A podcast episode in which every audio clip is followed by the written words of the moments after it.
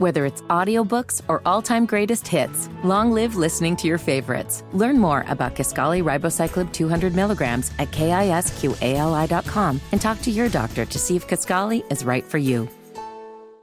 As if the McCrispie couldn't get any better, Bacon and Ranch just entered the chat. The Bacon Ranch McCrispie, available at participating McDonald's for a limited time. Ba-da-ba-ba-ba.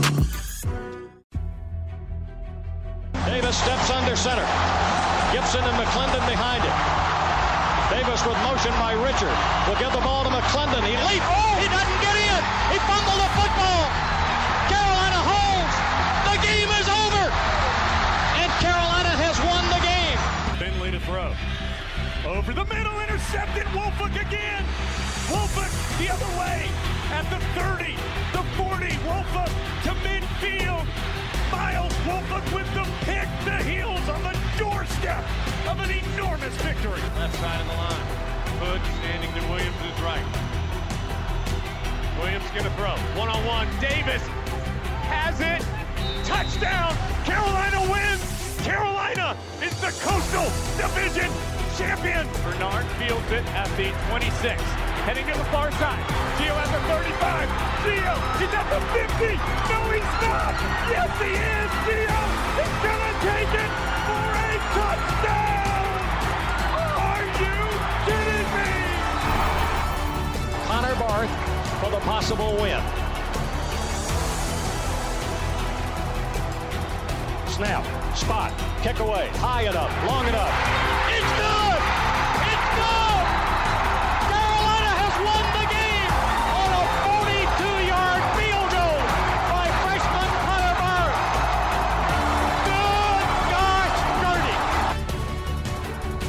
freshman Connor Barth. Good gosh, dirty. This is the Heel Tough Blog Podcast. Big Heads Media Podcast.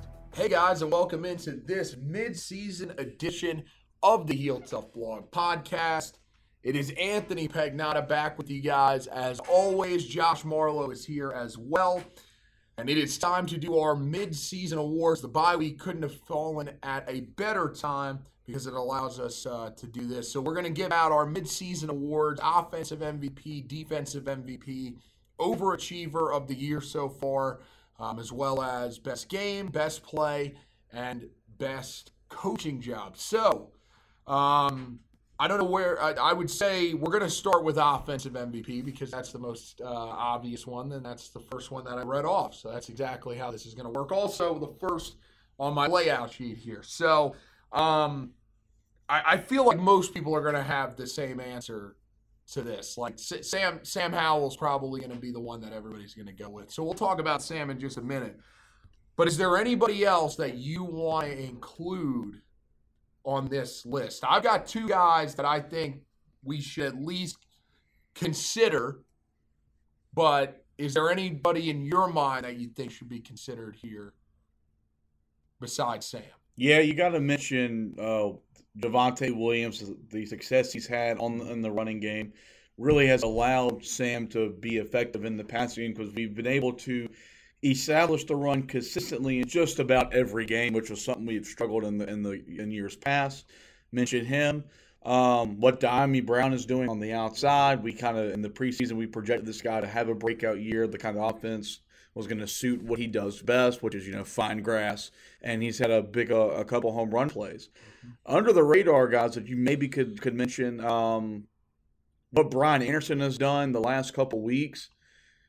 Not you know I know That's he's a, I know he's okay. a center, but this was a guy when you uh, lose. I had Charlie Heck as one of the guys that you should look at. Yeah, because um, he's such a big part. But yeah, no, I get it. Okay, that's a good one though. Anderson deserves some recognition for stepping up these last couple of weeks. Yeah, he's definitely, and I wrote about this after the Georgia Tech game. He's mm-hmm. really settled in, more comfortable with the, the at the line of scrimmage with Sam. You know, their their their communication has definitely improved right. since he took over from the Miami games when Polino got hurt. Yes. Yeah. So, yep. um, and, and, and it's been it's been fun watching an offensive line that was very good last year. Started the year off very good, got beat up, and now they've kind of right. they've kind of right. regrouped. And and Brian Anderson's a big part of that. So Javonte, you know, I, we're his biggest fan of his in terms of just the way the way he runs the ball. He runs hard. He's a grown man. Um, really like what Dyami has done in this offense, and then Brian Anderson, probably my three guys. If I'm not saying okay. Sam Howell, I'm saying. Well, I do have, okay, I have Javonte Williams on there, uh, four hundred ninety-two yards so far this season, three touchdowns on the ground, um, d- doing some things out of the backfield as well, ten receptions for ninety-six yards. I mean, that's not that's not great, but, you know, when you looked at Javonte Williams, I don't know if a lot of people thought he was going to be a great receiver out of the backfield, um, but he's he's been phenomenal so far this year. Closing, I mean, look, through the first six games, it means eight yards off the pace to be a one thousand-yard rusher. It would be the first since Elijah Hood did it back in two thousand fifteen. So he's off to a fantastic start. Dyami, uh, Dyami Brown, as you mentioned, twenty-four receptions, four hundred twenty-four yards, and five touchdowns. He scored in all but one game so far this season. And, yeah, he is he, he is on fire. He has been, uh, to me, the best receiver on this team. I think, you know, you can go back and forth with him and Daz Newsome, but – Um, you know, th- this is a guy that has elevated his game after, a, you know, a, a somewhat of a quiet start last year to his career, but he fits this offense so much better. And as you've mentioned, he's given the Tar Heels a deep threat that they kind of lacked since Matt Collins was on campus. Uh, I really like what we've seen from him. And then, you know, I mentioned Charlie Heck. That would be another guy that you can maybe put in there. Um, you know, again, an offensive lineman, but you just see how valuable he's been by, you know, the, the game that he missed against App State and how different that offensive line looked. Now these last two games that he's been back playing with a broken hand, uh, you know, against one of the most physical teams in the country in Clemson, and then doing it against Georgia Tech as well. He's been fantastic. And then, uh, you know, I guess Daz Newsome, I guess you could include in there, leading the team in receptions, um, you know, up near four hundred yards, receiving just a little bit short of that. And then uh, I, the only other one that I would think, Michael Carter, maybe. three. I mean, three hundred eighty-seven yards rushing, one hundred seven yards receiving. Um, he does have two receiving touchdowns, but hasn't scored on the ground. So, I mean, those are just a couple of names. But let's talk about the guy that we both have as our offensive M V P for the first half of the season. I never said Sam was mine. You just answered for me. Okay, is that is that who your offensive M V P is for the first half of the season? I mean, I don't know. I think uh, I think Phil Longo deserves some credit. This is coming after the week after I completely ripped his okay, play whoa, calling. Whoa, whoa, so whoa. now, I, now I'm just being a coaching. cynical, of course, being of a course. cynical jackass. No, the, the easy answer is Sam. He leads the A C C, right. and well, he, entering last week, he led the A C C in passing yards. He probably dropped because of the off week. Was leading the A C C in passing yards, but right. If you, even well, if you he don't might look at close. the numbers. Yeah, I think Newman's ahead of him, but Newman got injured in the game, so he's going to be close still. That's impressive. Yeah. Even if you take away the numbers, he's on pace to throw for thirty touchdowns, only mm-hmm. against six picks. Mm-hmm. You know, mirroring what Mitch Trubisky did his one year in Chapel Hill before he left for the N F L. He's just there's there's new life in the offense. Um, there's a there's a there's an air of confidence, swagger. He makes plays when the game's on the line every week. We've seen that fourth and seventeen against Miami. Um, South Carolina came back from double digits down in the fourth quarter. Mm-hmm. So, it's I mean, it's, it's an easy answer. It's not surprising because we knew what he was capable of when he got the job. But I think what's been really fun is we've seen him grow in the offense every week. And it, right. and, and that's something that, you know, you normally don't see with a young quarterback, but you're getting that with Sam. As every week he's getting better at the little things that he needs to get better at. Yeah, he's working through his progressions a lot better. He did, you know, the, I mean, his best game came against Georgia Tech right before we hit the break. So uh, I agree with that. I, I'm I'm not going to say that, you know, we're not a little bit surprised. I mean, let's let's be honest. We knew that this kid was talented. I don't know if we knew that he was going to come in and be this efficient. I, I thought... Just from watching him in high school, he did take a, a, a few, not too many risks, but he was a guy that really trusted his arm and trusted his receivers. And we've seen, you know, some of the other freshman quarterbacks, guys like Bo Nix, who's extremely talented at Auburn, um, guy like Jaden Daniels at, at Arizona State. You know, they turn the ball over a little bit because, you know, they are trying to make plays. Th- this kid is just, he's so a- ahead of being a true freshman when it comes to his decision-making. He's a guy that's so smart with knowing when to take risks and when not to. You know, we've talked about it every time that we go into the stadium and watch him throw. This is probably the best thrower of the deep ball that we've seen for, for Carolina in a, in a long time. I mean, we, you know, of course, we've only really been watching Carolina in depth and knowing everything that's going on. you know, for probably the last ten years. But this guy, I mean, he's just different. I mean, his ball placement when he throws it deep is phenomenal. And, I mean, you know, you, you're talking about a kid that's just tough as nails. I mean, this guy took a beating from the Miami game through the App State game and has, has done a great job. It, it is still a guy that will stand in the pocket and take the hits to make the throws. And the biggest thing is when it comes to clutch time, he is a guy that knows he, he has to turn it on, and he does a great job of doing that. I mean, I was talking with Chris McLean, who does the morning show here in, in Charlotte, when I was out watching the Georgia Tech game with them.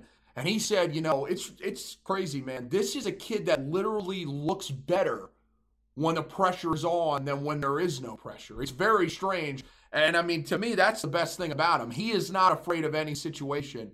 He will make the plays when he needs to, and that's the reason why right now, I mean, he's, you know, you you could argue he's one of, if not the best quarterback in the A C C so far this season uh, through six weeks, through or seven weeks now. Um, so, I mean, I, I think, you know, there, there are a lot of people that are going to have that. I mean, if you guys think it's someone else, of course, that's the, let us know, make the argument for him. But let's head to the defensive side of the football. And I know I I know who you're gonna say right now. And I'm not even gonna hesitate. I'm I'm probably gonna agree with you. But um, you know, when you look at at the defensive side of the football, this is a unit just as a whole that has performed a, a lot better than I think a lot of us thought.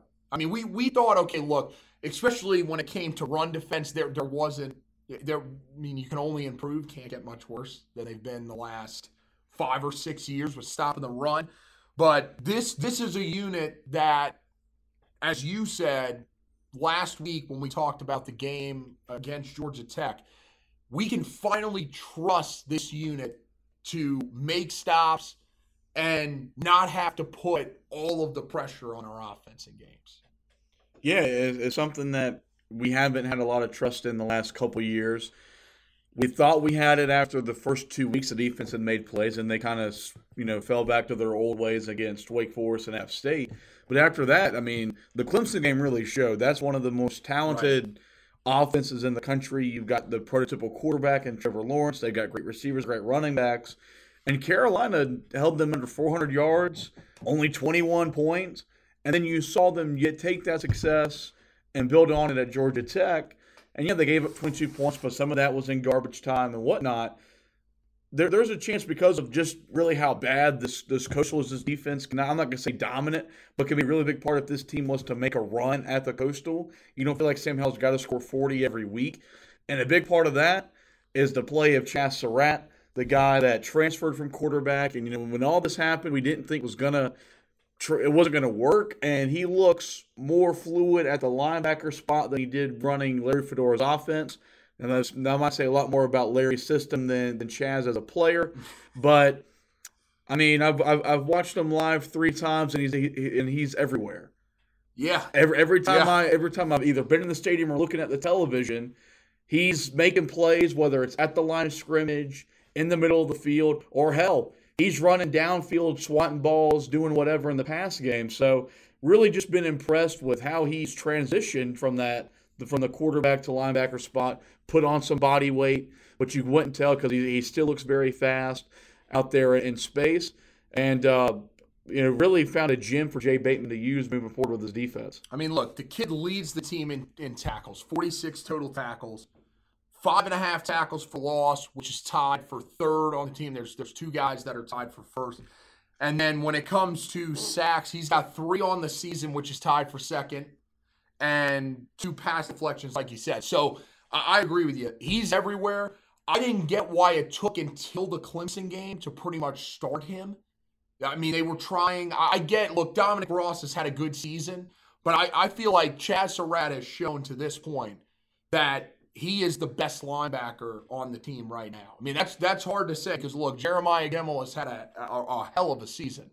But this guy is just different. I mean, you talked about it. Every He's everywhere. He's one of the most physical guys that I've seen on, on a Carolina defense in a long time.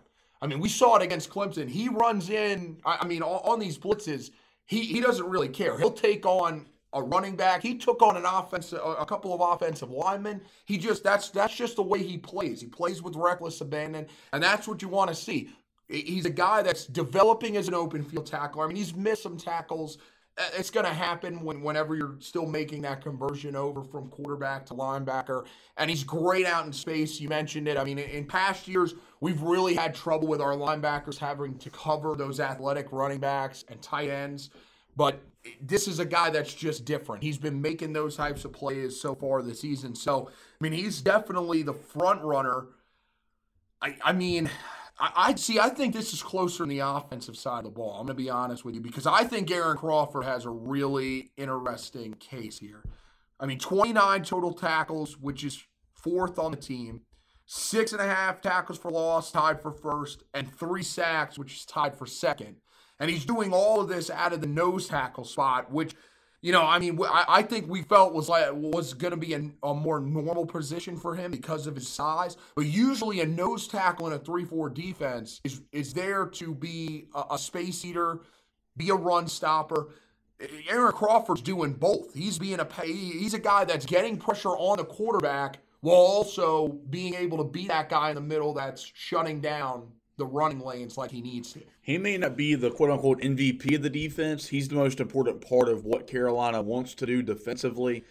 And we, we've known that for the last two years. He just couldn't stay healthy. Mm-hmm. And now he's finally healthier, and you see it every week in the stat sheet. He's in the backfield making plays. He's yes. getting to the quarterback. He's always been very good in, in, in, in the run-fit side of things. So, you know, I see where you're coming from, where it's probably closer. I would still lean Surratt because really this came out of nowhere. Right, this right. wasn't expected for him to be arguably the best linebacker on the team, like like you mentioned. Yeah, um, really took a, a position away from Dominique Ross, who hasn't been bad.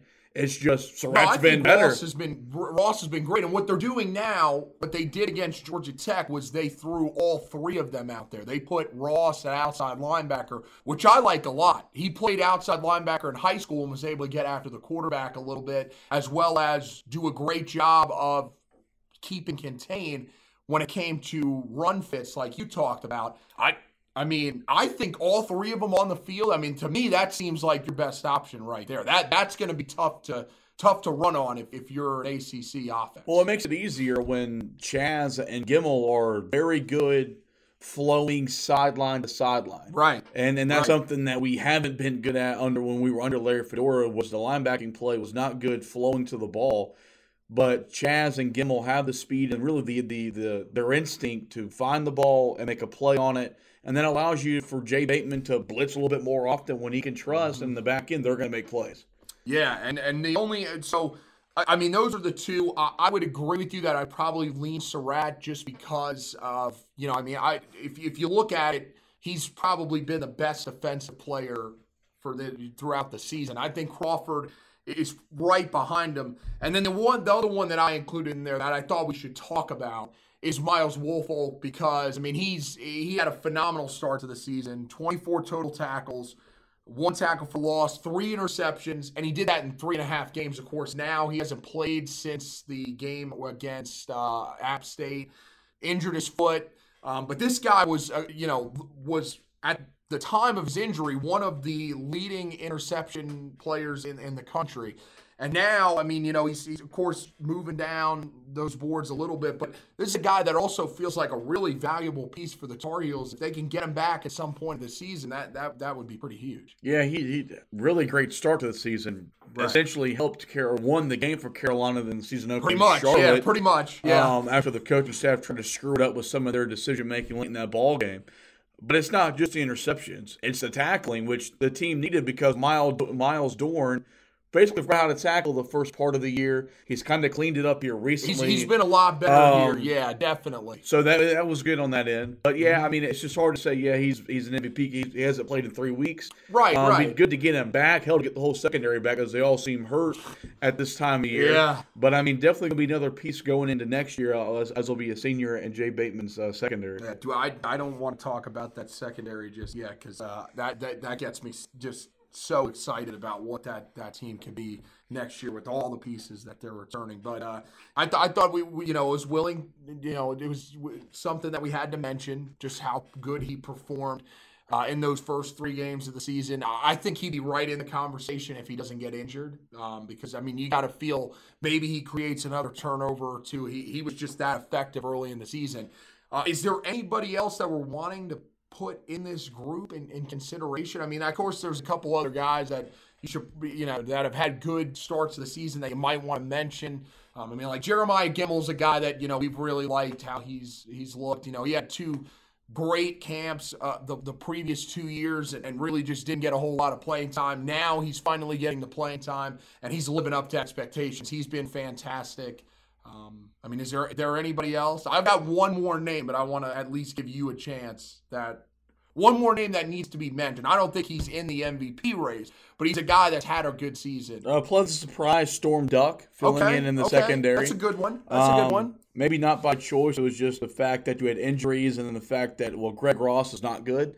Um, re hey, really, hey, hey, hey, Greg's really got to start. The really rest of the allowed season. him to to get some time on the field, and you saw it in the Clemson game. Made some made some plays in the secondary, uh, if, if anyone did. And, yeah, he did and, a good job against a guy in Justin Ross that's probably going to go top two rounds of, of the N F L draft at some point. So I mean, hey, you got a you got an elite name, and you're playing pretty good defensively. I'll take that. So you know, the only the other one that I was going to mention is Timone Fox, because he does have six and a half tackles for loss, which is tied for the team lead. Leads the team in sacks with four and a half.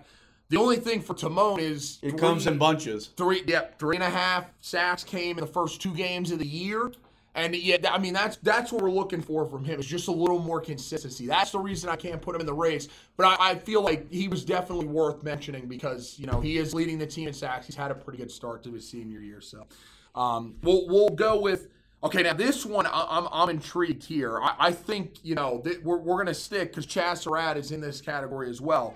His biggest overachiever so far this year. Now, it's interesting because is it Surratt or is it Javonte Williams? Because both of them have really solid arguments because let's be real, we didn't see either guy being as productive as they have been so far this year. I think I'm going to lean Javonte. Wow, just I'm because shocked. We, oh, wow. You know, was, was he not listed as the third string running back like we, we in spring there yeah, was some momentum as he went through fall but yeah yeah you're right we, we entered the season expecting this to be more of a Michael Carter Antonio Williams kind with of back a sprinkle of Javonte and, and that's not that all is. changed yeah. with his performance in the opener against mm-hmm. South Carolina here in Charlotte, and he's really never looked back.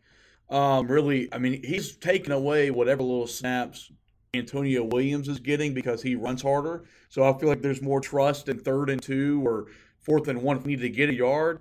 I'd much rather give it to Javonte because the thing about him when he runs, and you know, I see a lot when I watch Ezekiel Elliott run on Sundays, he's always falling forward and because he's always carrying positive momentum. Right. So, I mean, it's, it, it's a toss-up, but I would just lean Javonte because I think there was a chance we could see Chazz flourish because he played defensive on the defensive side of the ball here in high school. Uh, but I don't, maybe not to the level. Javonte, no one expected this, I don't think, uh, this year. Yeah, well, I mean, it's an interesting argument because Javonte, I mean, we remember him. He came in as, I mean, just a borderline three-star. There were, I mean, he was right on the edge of being a two-star guy. He, he was a late addition to, to the class, a guy that, you know, most people looked at and said, okay, Larry, what, what, what are we bringing this guy in for? Like, is this just something that's a guy that we're bringing in because we just don't have enough guys to fill the class at the time? Um, and I went back and watched this film. I, I thought, you know, okay, this, this is not what this kid is. This kid will make an impact at some point. He has the ability to do something. I didn't see this coming, where he's the leading rusher. And in my mind, I, I think is, you know, out of the two of them, I think is the most effective, the more consistent out of the two. But, uh, yeah, he's had a fantastic season. I'm going to go with Surratt, though, just because, I mean, this guy might be the best. I mean, we just talked about it. We put him as our defensive M V P. He is the best player on this defense. And, and that, I mean, is just amazing to me because there are guys, we talked about Aaron Crawford, Myles Wolfolk. I mean, there there are guys on this defense that are extremely talented that will be playing on Sundays, and Chazz Surratt looks like he could be one of those guys. I mentioned leads the team in tackles. He's, you know, you, you mentioned everywhere on the field. He plays sideline to sideline, which is something that we just really haven't had since the Butch Davis era, maybe just a little bit after that with Kevin Reddick. That was probably the last guy that you could see doing that, but that was a Butch Davis guy that stuck around with Larry. I, I mean, th- this, it's just, he's blown everybody's expectations out of the water. And, you know, as of right now, I mean, you, you feel like looking at him going forward, you know, he's only going to get better, and he's still got a senior year ahead of him as well. I mean, the the, the ceiling is extremely high for Chazz Surratt at linebacker.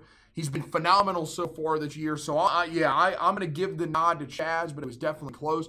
The other guy that I put on the list, because I did three for each one of them, I put Storm Duck as, as another guy that's been an overachiever, one of the guys that we could talk about. You know, like you mentioned, did such a great job coming in in his first career start against Clemson. Uh, you know, against one of the best wide receiving cores in the country, probably the best in the A C C. Only argument would maybe be Wake Forest. Carolina is, is, is pretty good as well, but I don't know if they're quite up there just yet. But uh, he, he did a fantastic job. I, I thought he played well uh, against Georgia Tech as well. Greg Ross was the man that really struggled against the Yellow Jackets. So uh, I thought he was another guy that was worth mentioning. So, Um, we'll move on there. Uh, let's go to best game of the season. I think there's, I mean, there's there's only two that are in the running here, right? Like, I put down the Georgia Tech game because it was a historic performance from your quarterback, but, I mean, it's it's Miami or South Carolina, right? I mean, that's that's got to be the pick right there. Right. What were you want for, like, as a team effort? Best, well, not, well, best, I guess it's best game. I, I wouldn't say maybe best win, you could you could interpret it as as well. But, like, out of those two games, which one do you think was the I, I don't. This is bad, but it's neither. It's it's Clemson, even though you lost. That's a loss. See, I um, wouldn't have put. See, I couldn't put that because on there because you lost the game. I, I I feel like that game more than the whenever South Carolina, whenever Miami signified that Mac Brown was back. He had a team that was twenty-seven point underdogs, and you effectively outplayed the best team in, in, in at the time in, in the country we thought of. Uh, right now, I think we all have a different opinion of what Clemson is. Mm-hmm. Um, and had a chance to win that game with all the deficiencies, with the injuries in the backfield, with the with the rookie quarterback, with the wins. Uh, I think it's Miami just because of how you had to win the game. You had to convert a fourth down and seventeen um, at a time in the game where your offense didn't. You didn't have, I don't think anyone had faith we were going to convert the play because the offense in the second half wasn't all wasn't clicking like it did in the first half of that ball game. Um, so I, I would probably lean Miami just because. And first game back for Mac Brown in Keenan Stadium, that was as good as atmosphere as I've ever seen in Keenan Stadium in all my years following Carolina football. We were there, so that kind of maybe had some personal bias towards that being in the stadium to watch the comeback. But I yeah. Uh, I'd say Clemson. I know why you can't because we lost the game, right? But in so in, in a lot of ways, you won the game. Well, see, I, I'm gonna, I'm gonna go I'm gonna go with Miami because of the way that the team came back. I mean, I get I get you know if you're looking effort wise, Georgia Tech's probably the game you lean with, either that or Clemson, one of those two games. But if you're looking at you know the best, I would say the best win of the season is how I would phrase it. That's kind of what I was going for when I initially thought of the category. I would go with Miami because, look, it was it was a night game. First game back in Keenan for Mac Brown. You mentioned the environment was crazy. And you felt like, okay, if you win that game, two and oh, your season is heading in a great direction, a direction that we didn't think we would be heading to start the season because we thought, okay, one of the two games to start the season were going to be a loss. And the other thing is you knew if they won that game, Keenan was going to be electric for the rest of the season. People were going to show up to watch games there. And they have so far. So I thought, you know, you, you combine that with the comeback, just a, you know, a, a great job by Howell to, you know, a week after doing it against South Carolina, coming back from down eleven in the fourth quarter, he does it again, this time at home with one drive. There was no, oh, well, we can punt it away and potentially have the ball back and give him another chance. It was, look, this is the one drive for you, kid. You got to lead us down and score a touchdown or else we're not going to, we're going to lose a game that we were up seventeen to three in. He took the football, went straight down the field, and won the game with a great throw to Daz Newsome. So, um, yeah, I, I, I had to go with that for best game. Now we talk about best play. I mean, that, that touchdown to Daz Newsome has to be in there. Um, Myles Wolfolk's second interception um, to seal the game against South Carolina. And then the other one that I put in there was Dyami Brown's one-handed touchdown grab that, of course, closed Carolina to within five of South Carolina and was their first touchdown in the game in Charlotte. I'd probably go the fourth and seventeen conversion play just because okay, that, that well, allowed. There you go. There's one that's not on the list. That was a good one. That there allowed to extend the drive and get the, the touchdown to Newsome to effectively win the game. But, I mean, you just got to look at the situation, the fact that before a questionable review, Carolina was lined up to punt the football. Yes. And then over the over the course of the timeout, Phil Longo convinced Mac Brown to go for it. There's not many plays in your playbook for fourth down and seventeen, and but you were, you were able to get something drawn up and, and convert it, and it, you know that. So that's where I would go, um, just because I, I don't know about you, I didn't think we were going to convert the play, and and it wasn't just because I you know I'm not a, a negative fan. It's just how many times you see fourth and seventeen converted. Yeah, it's pretty rare. And a I lot mean, of it was a lot of it was bad on Miami just because the way they lined up. Whereas I'd have put eight defenders at the the the first down mark and said, okay, we're going to cover your ass. And they didn't. And Sam Howell escaped me in a nice throw. I think it was to Toe Groves who yeah, caught the Toe ball. Toe Groves was the man that made the made and the catch. And so that that's where I would go. The, right. the, the, the, the, it's a good one. Dyami Brown catch was phenomenal. That was, you know, what we expected from him to be able to make this kind of well, uh, not cir- not that catch. Circus that, plays. That was that was uh, wild. But, I mean, you also got to look at the Sam Howell's throw against South Carolina through three Gamecock defenders.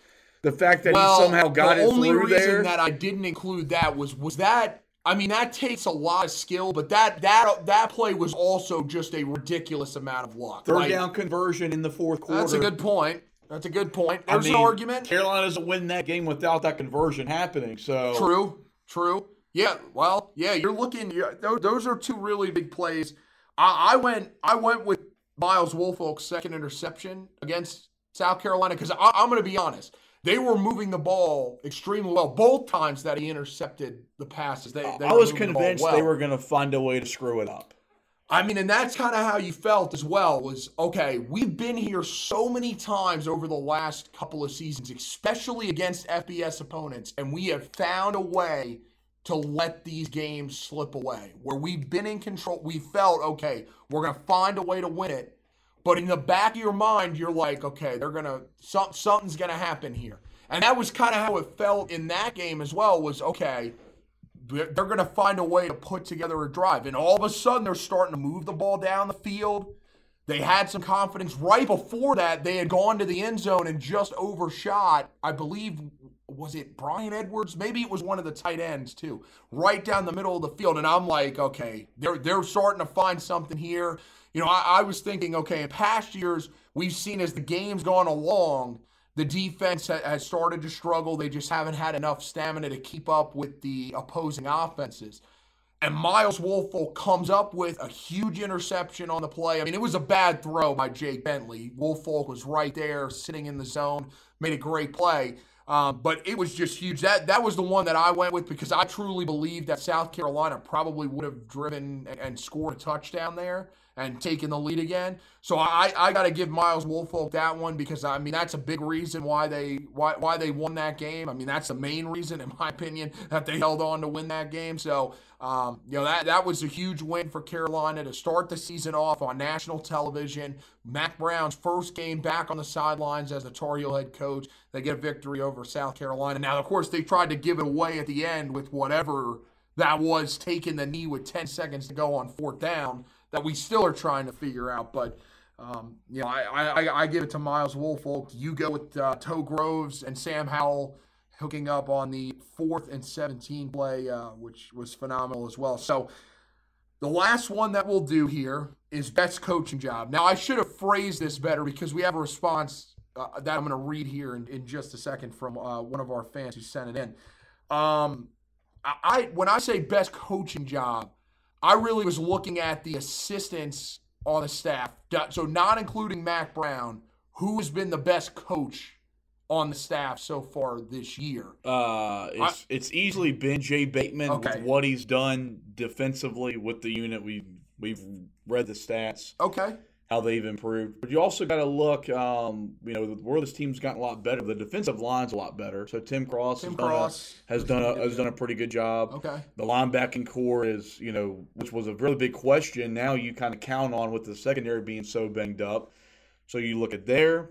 Offensively, um, Tim Brewster's had a really big impact on the on the recruiting trail. The tight ends haven't been, you know, productive in the offense. They, but, they've been really but, good in run blocking yeah, situations. The, the, I will the, the, give them that, yes. Um, but I, I'd probably look at the, the biggest question we had on the offensive side of the ball, the hires, was the offensive line coach, Stacy Searles. Yes. And this offensive and the offensive line, sure. I, you know, I look at it every week, and they've held up all through six weeks. So, uh, but Jay Bateman is, is easily the, the, the answer. For okay, this. so, yeah, so Jay Bateman was my guy as well, because this defense, as we've seen, especially against Clemson, Um, is is just a completely different unit. They have confidence in uh, in themselves now. I mean, look, you look at the fact that they're holding teams to one hundred sixty point eight rushing yards. And here's the thing. Most teams in the country would say, you're freaking out over holding opponents to one hundred sixty yards rushing a game. This is a Carolina team that has allowed over two hundred yards rushing in six straight years. I mean, that's that's unheard of. Nobody in the country does that. They're, you usually find a way to improve enough to at least hold them to, you know, one eighty, one ninety. No, this team let up over two hundred yards on the ground in six straight seasons. I, I, I mean, uh, Jay Bateman, w- what he's done, and the, also the fact, I mean, look, look at the position that he also coaches, safeties, which is just beaten all to hell right now. You know, Myles Dorn has stayed healthy, but everybody else, I mean, you look, Myles Wolfolk out for an extended period of time. Cameron Kelly comes in for one game, gets injured, out for the season. Now Don Chapman's back there. He comes out against Georgia Tech. First game that he starts, he intercepts a pass. I, I mean, he's he's just, he's working wonders with this guy, these guys, and that's amazing. I put Tommy Thigpen on there as well, co-defensive coordinator. Um, but really, I mean, Jay Bateman is the face of that defense right now when it comes to, you know, who the D C is. But Tommy Thigpen is doing a great job. He's also the linebackers coach, and you can see the difference in, in this linebacking core from last year even to this year. Now, he was on the staff last year, but you can tell now Mac is trusting him a little bit more. He's gotten, you know, what, what he likes to do with his linebackers in place, and these guys are really responding well. And uh, th- th- it's paid off big time. And then when I looked at the offensive side of the ball, I had to go with the leader of the chain-moving gang. And I, I went with, I mean, I went with Robbie Gillespie, because look at that running game this year as opposed to what it's been the last few years where they have struggled to run the ball, even with the fact that they couldn't throw it down the field. This is a totally different run game.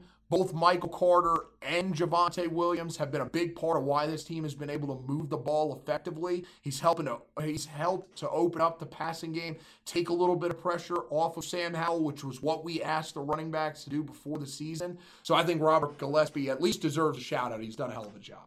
So um, I think those are those are all the awards that we had. Um, I, I don't think there's uh, – There's any uh, other ones that we were wanting to give out. So, um, you know, I, that's that's going to wrap it up for this edition of the podcast.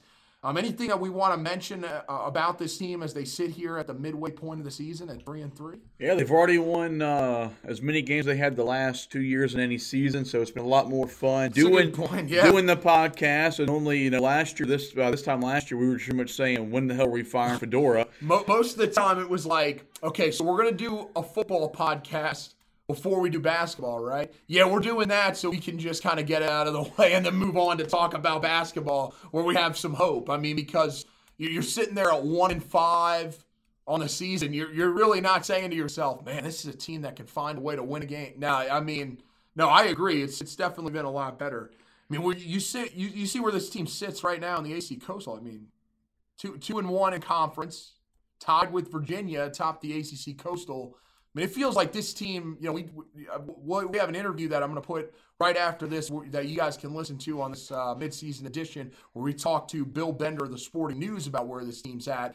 I mean, this there there's a reason to be confident that this team can find a way to win the A C C Coastal for the first time since since two thousand sixteen. Yeah, I mean, you, you you just went to Georgia Tech and won somewhere you haven't won. Now you go to Blacksburg where you haven't won but twice since Mack Brown left or they joined the A C C. Um, you get Duke at home. Mm-hmm. You get Virginia at home. You take care of those. You've owned Pittsburgh for since Pittsburgh entered the league. It really sets up for Carolina to to really maybe be the odds-on favorite. They are favored to win every game the rest of the way, according to E S P N's Football Power Index. Don't know how much you read into that, but no one would have thought that when the, the season started. Right. And that means, look, it's year one under Mack Brown. If you would have told me we'd be three and three at the midway point with a chance to win the Coastal, I'd take it. They're on track to make a bowl game, which is where I had this team in the preseason at seven and five. They're they're on pace to do six and six or better. Um, so it, at least it's going to be a lot of fun watching the the rest of the way, and we're watching Mack Brown just continue to prove why he was the right guy to come lead this program. Yeah, no, I th- I think you're right about that. I, I think that, you know, pretty much. I mean, if he make making a bowl game was kind of where our expectations were at, there's a chance that he they could definitely overshoot that. I mean, if they win the A C C Coastal. That is, I know there were some fans in the preseason saying this team could be eight and four, nine and three. I mean, look, you might have believed that because you're you're a little bit biased and you just wanted to have some faith in Carolina.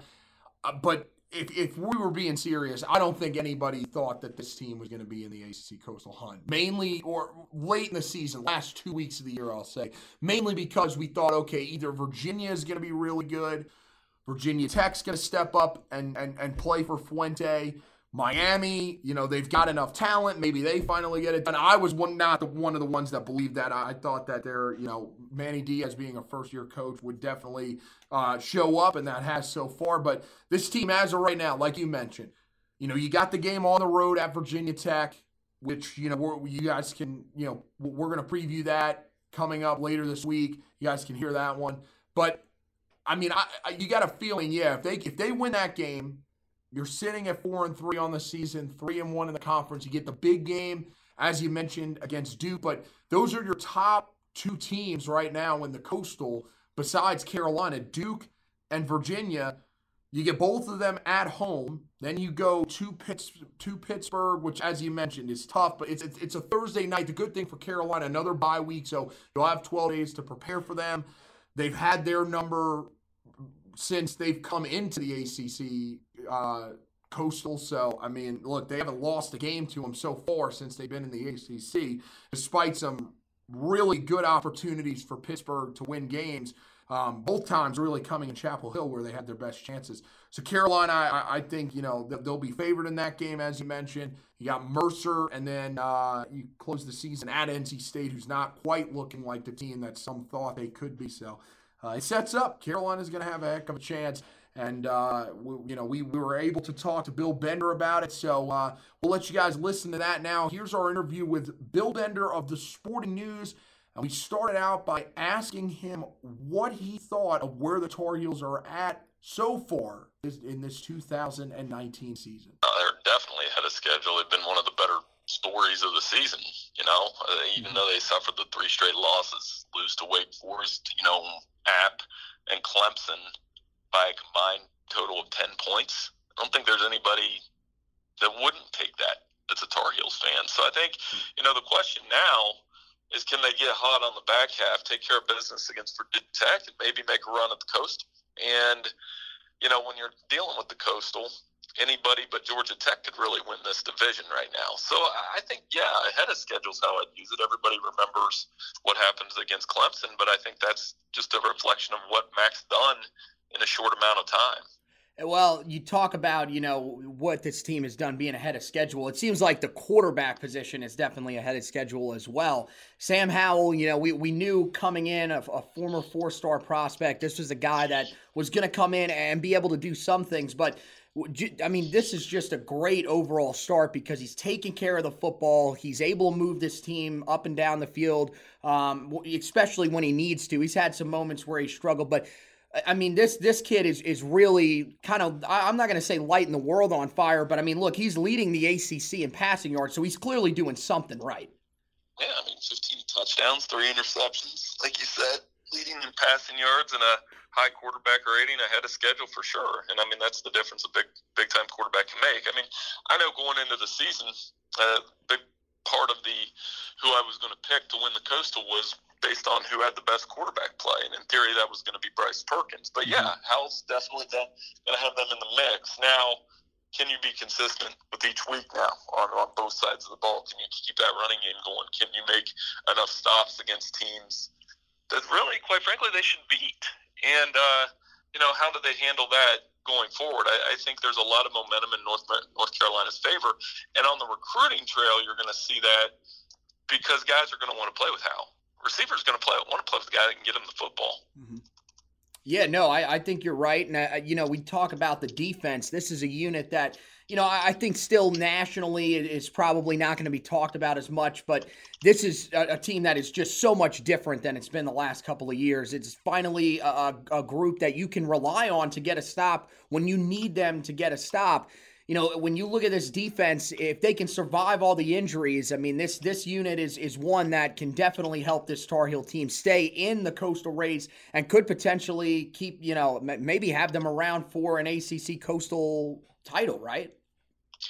Yeah, and, you know, they're in a stage like, I think Bobby Bowden coined the phrase about, you know, when, with build program, you start, You, you want to start, you're losing big when you take over. Then you try to get it down to losing close, then winning close, then winning big. And right now, North Carolina's probably in the winning some close games, losing some close games. And you see that with the points allowed and the points given. And, you know, when you're playing games in the twenties and thirties, that's going to happen. So I guess the question for me is, can they continue to generate a pass rush? You know, you've got a couple players.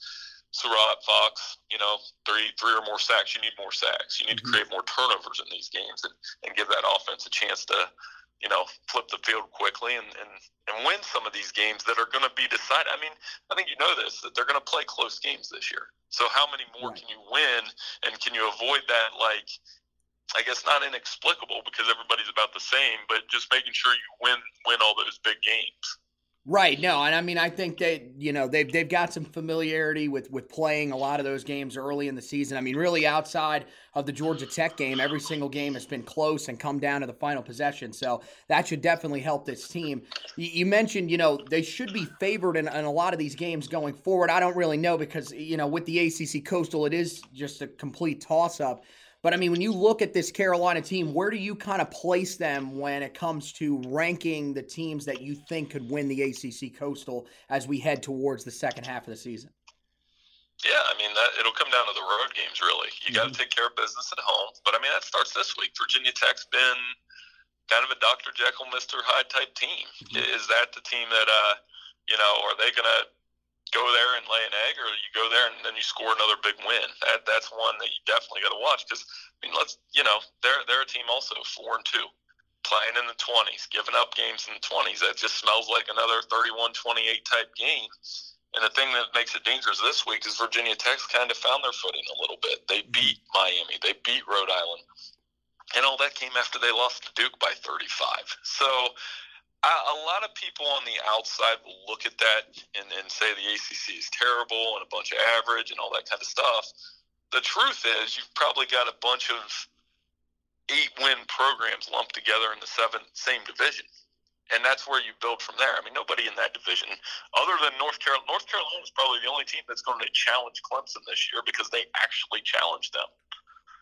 Okay, interesting, because that, that was going to be my next question. You So you, you do believe that out of all the teams that are still in the race, we're taking Georgia Tech out of it. You think that North Carolina right now is the biggest threat out of the A C C Coastal to Clemson? I mean, we're not saying that that's a huge threat, but you, you think they're the biggest?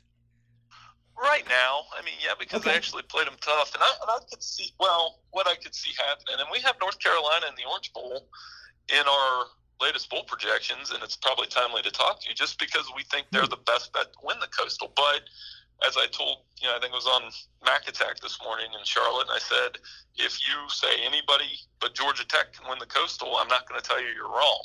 So that's what we've got to sort out first. And I bet you somewhere in the back of their minds, Clemson wouldn't mind a rematch with North Carolina in Charlotte because they were they almost were treated like they lost that game.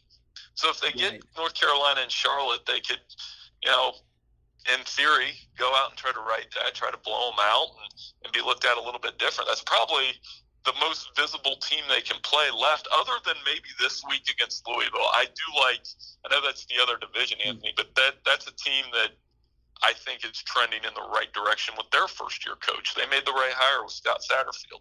Okay, no, no, no, that's, you know, that's perfectly fine, because the last question that I was going to ask you is right now, you know, if this Tar Heel team can can get some of these wins on the board, is, is there a chance that by the end of this season, we, we could look at this team, if they do what they need to do and take care of business, and say this is the second best team in the A C C when all is said and done this year? Sure. I mean, why wouldn't you? Mm-hmm. I mean, and I think you're seeing, like, I know you follow the recruiting in that area a little bit better than I do. Mm-hmm. Um, and you're, but I'm seeing the names pop up that are that are signing on to play for M A C, and I wrote about that before the beginning of the season. I, I kind of sensed that would happen for for any of your listeners. I mean, if you go back and look at the end of Mac Brown's first tenure at North Carolina, there were just N F L guys all over the place on that roster, and a lot of those guys are coaching now. I mean, Dre Bly's coaching, and mm-hmm. those guys were around Mac the first time. So, yeah, I, I think they, if they go maybe, what, five and one down the stretch, finish eight and four, because you leave one, you leave room for one loss when you have all these inconsistent teams. Right. Um, they would have a chance maybe to go to Charlotte and build off that. And I'm not saying they're going to beat Clemson, because I don't think anybody in the A C C will this year.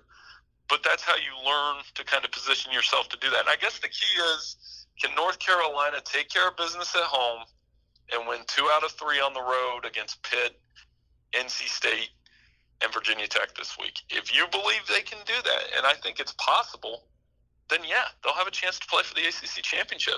I think. I mean, everybody's got a couple losses already. Right.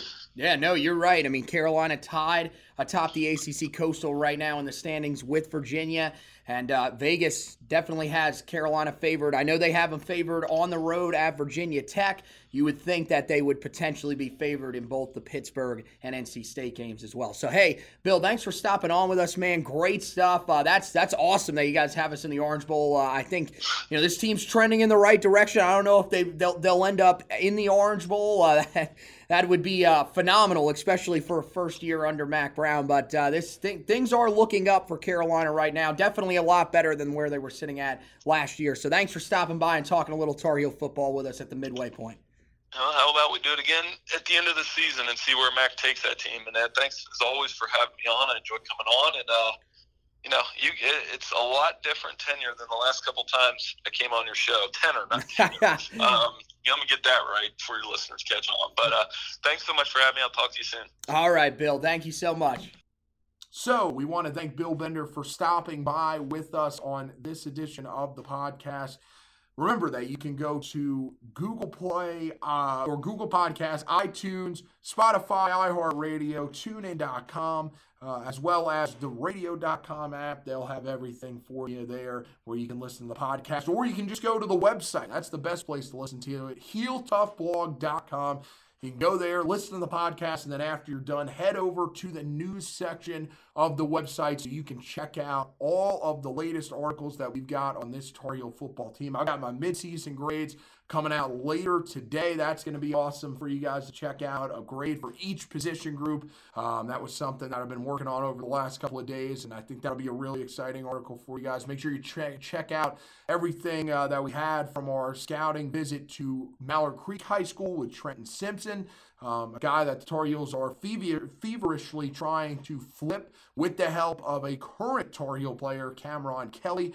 Um, so read about uh, not only his performance, but a little bit about his relationship with Cameron and how that's playing a factor in his recruiting.